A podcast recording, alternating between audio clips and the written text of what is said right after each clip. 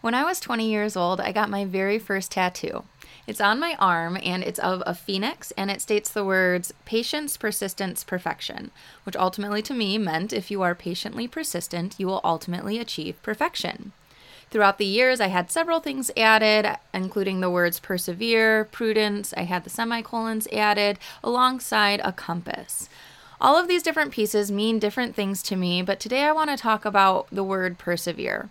So when I had Persevere added and I scheduled my appointment with the tattoo artist, I learned that his name was James 6. So I thought to myself, okay, James 6, maybe I should go read that. And I went to the book of James, opened it up, started reading, and saw that there were only five chapters in James. So I thought, okay, I'll just read the whole book of James. And as it starts out, right here in chapter 1, it says, Count it all joy, my brethren, when you meet various trials, for you know that the testing of your faith produces steadfastness and let steadfastness have its full effect, that you may be perfect and complete, lacking in nothing.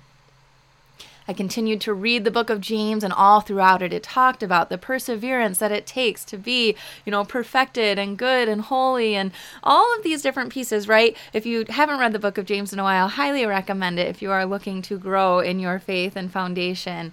But it was by reading this and seeing perseverance and steadfastness that I thought to myself, wow, okay, I've, I've read James chapters 1 through 5, and now it's time to go see James 6. I did. I had persevere added, and I think it ties in beautifully to what St. Thomas Aquinas is talking about today in Aquinas's Lenten meditations.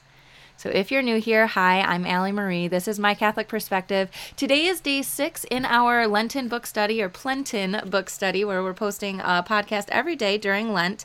And today we're talking about why Jesus had to be tempted in the desert. Yesterday we talked about um, it was fitting that he should be tempted, and today uh, St. Thomas Aquinas discussed that Christ had to be tempted in the desert. And when I look at this, ability of steadfastness that we have to cultivate it that james tells us here that it steadfastness has to have its full effect that you may be perfect and complete lacking in nothing Jesus wandered the desert for 40 days and 40 nights before he was crucified. He was tempted in the desert, and even when he prays at Gethsemane, in the Garden of Gethsemane, the night of his betrayal, he says, Father, if you are willing, take this cup from me, but not my will, your but yours be done. His heart is submitted to the Lord's while he's still aware of his separate um, desire. He could have prayed that night, Lord, miraculously save me. Do not allow me to endure this suffering. Please just find another way. And angels come surround me and protect me. Or he could have let Peter fight back against the soldiers when they attempted to seize him, but rather he restored the ear on the soldier that Peter cut the ear off so many aspects where you see that Christ's steadfastness was nothing but perfected in the desert as he wandered. What does this have to do with temptation? St. Thomas Aquinas says that there are two different forms of temptation, one of which is where a person willingly subjects themselves, they put themselves near the occasion of sin. This might look like watching R rated movies with a bunch of gore, promiscuity, nudity, different things like that. It could be watching shows with, right, a lot of cursing. I think media in general really does put someone in the near occasion of sin only because it is very secular, it is not rooted in God um, what we see a lot of the time on the TV in Hollywood. The majority of the time. There are some shows, obviously. I think of St. Padre Pio right there, right? Where um, Shia LaBeouf is now converting to Catholicism, considering becoming a deacon, all these different things, right? So there can be goodness that comes from something, but when you look at the overall dynamic of Hollywood, it is very um, anti God, pro abortion, pro everything. And so that spirit is what is underlying a lot of the televised things that they are producing. So you're you're willingly subjecting yourself to something that is clearly not of God and that is going to put you in the near occasion of sin because that is what you are putting into your brain and and it's just it's desensitizing humanity to the severity of what those sins are. So, as it is, so there's that form of temptation where you are willingly subjecting yourself to something that is going to cause you to feel tempted to pursue those things as well. There is a second form of temptation, which he says arises from the devil's constant envy of those who are tending to better things. And so this is one that he says that we don't necessarily have to avoid. This is something where, you know, for instance, for me right now, we just received my brain scan MRI results yesterday. They aren't great. They are not clear. They are not the same as last year's scan, which, if you don't follow me, I have had a craniotomy, had a brain tumor removed in 2014. I get yearly MRIs. I have a current tumor that's over on my seventh cranial nerve that they've been monitoring for since 2021. So this would be my third MRI, fourth MRI, because I did a six month one in there. Anyway, they've been monitoring that to make sure that it's stable, that it's not growing severely, alongside monitoring my lungs for metastases and all these different things. Um, but so I just had my most recent brain scan on Ash Wednesday, and the results came through, and they don't look great. Um, but I won't know the fullness of what my oncologist thinks about that until March 5th when I have my follow up appointment to actually review the results. So, what type of temptation does this present me with? I could be tempted to doubt, right? That would be a temptation that I could face. Um, I thought it was interesting. Peter had commented on yesterday's video on YouTube and said that he said, I remember when that when I started getting into theology, I was majorly stumped by this topic of Christ's being tempted. If he was God, and even his human nature was without original sin, how could he possibly be genuinely tempted to give in to Satan? Doesn't perfect holiness entail that one is simply repulsed by sin and could never feel attraction toward it? So I don't think temptation can necessarily um, include attraction, if that makes sense. And what I mean by that is, um, I can be tempted to doubt in this moment of, hey, things might be a little bit worse than we had hoped. I could be tempted to doubt God's providence for my life. It doesn't mean that I want to doubt. It doesn't mean that I feel inclined to doubt, but the temptation itself is present. Now, for me, I feel a very strong affinity to the Lord. I very much trust His plan for my life. Blessed Chiara Badano is one that I really cultivated a relationship with when I had my brain surgery in 2014 and she herself had died from an aggressive bone cancer. And I recently read that her motto that she really grew into during her last days, last years, whatever it was, was um, Lord, if you want it, then I want it too. Because we never know how the Lord is going to use some suffering of ours, some shortcoming of ours, some hiccup along the way. We don't know how he's going to use that to glorify his kingdom. We can never know because God is the one who makes all things beautiful in their time, that he wills the good for all those who love him. And so the temptation to doubt is there. The temptation to sit online and waste my time researching every single possible thing that this MRI result is showing is it prudent? You know, some might say that it's scrupulous to say, oh, well, it's not actually sinful to sit there and try to figure out your results before you can talk to your doctor.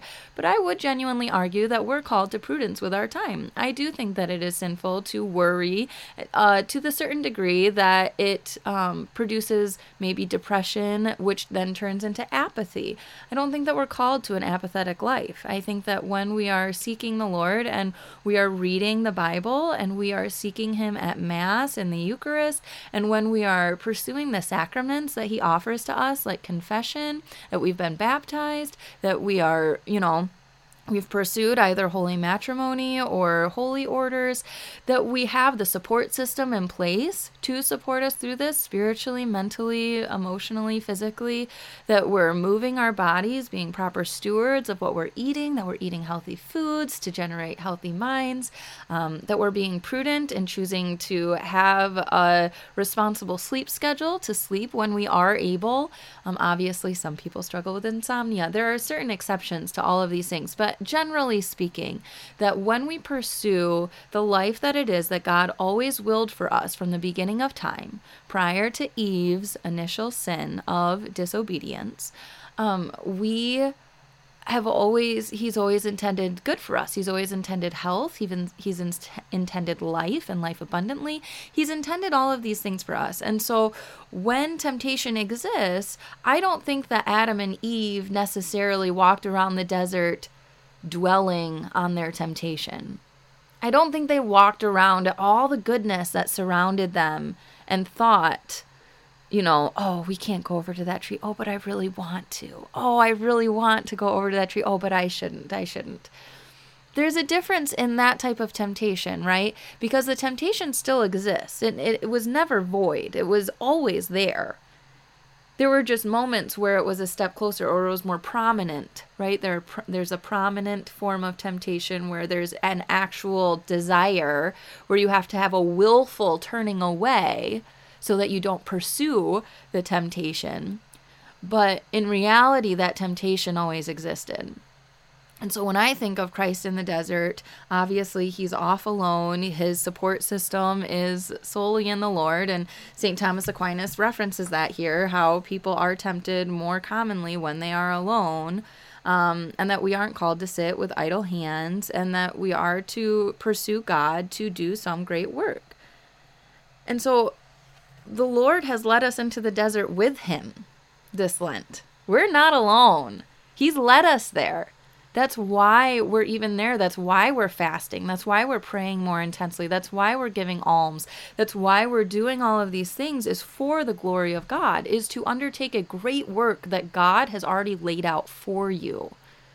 And the only way to find that great work, the only way to pursue that great work is to get up and do it is to not sit with idle hands is to pursue all of those sacraments and then look for the grace that it is that God can grant us there's a term in Catholicism that's that's concupiscence right and that is the intrinsic desire to not want to sin we want to honor God with our bodies. We want to honor God with our minds. There is an intrinsic desire within humanity, within the human race, that exists, where if you have a well formed conscience, you're aware of what sin is, this concupiscence that is intrinsically ordered toward God is that desire to not want to sin. You do not want to go against this natural law that He has laid out for us.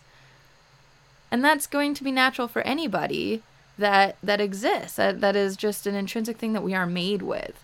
And so, um, so I just wanted to share that with you today too, just to know that yes, temptations abound in this world. They always will. It doesn't matter how much you fast, how much you don't fast, how much you go to church or don't. It doesn't matter what you do.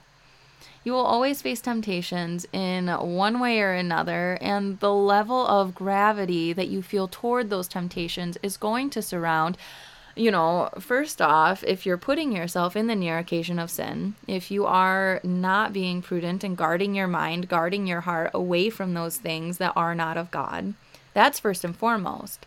But then once you start doing that, you will also receive the temptations just because the devil hates us. He's a fallen angel. He never wanted us to be created. That's why he fell away.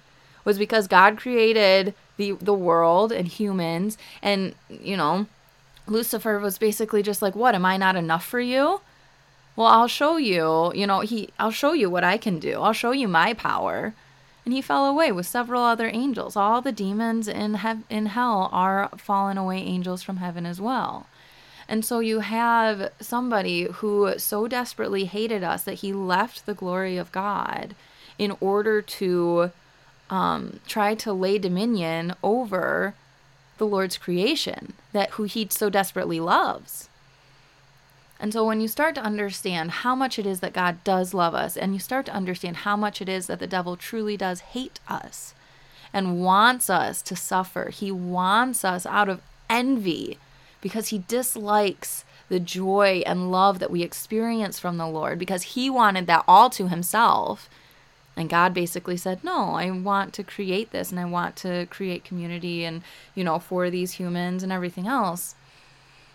you start having you start understanding the dynamics of this world you start understanding spiritual warfare on a totally different level so I hope that that helps you today. I hope that helps you understand a little bit more about why Jesus had to be tempted in the desert and then also understand why it is that we're tempted. How do we turn away from that temptation? How can we put our eyes on God and grow in that steadfastness that He calls us to so that we can be perfected and holy in His sight because God does call us to be holy as He is holy every step of the way. And it's baby steps. If you're patiently persistent, patiently persistent, you will ultimately achieve perfection. If not here on earth, then in heaven, right? That is the goal. Because every time we go to confession, every time that we confess our sins and we are forgiven, it is a clean slate. When we are absolved of those sins, it is a clean slate. And then you're in a state of grace again.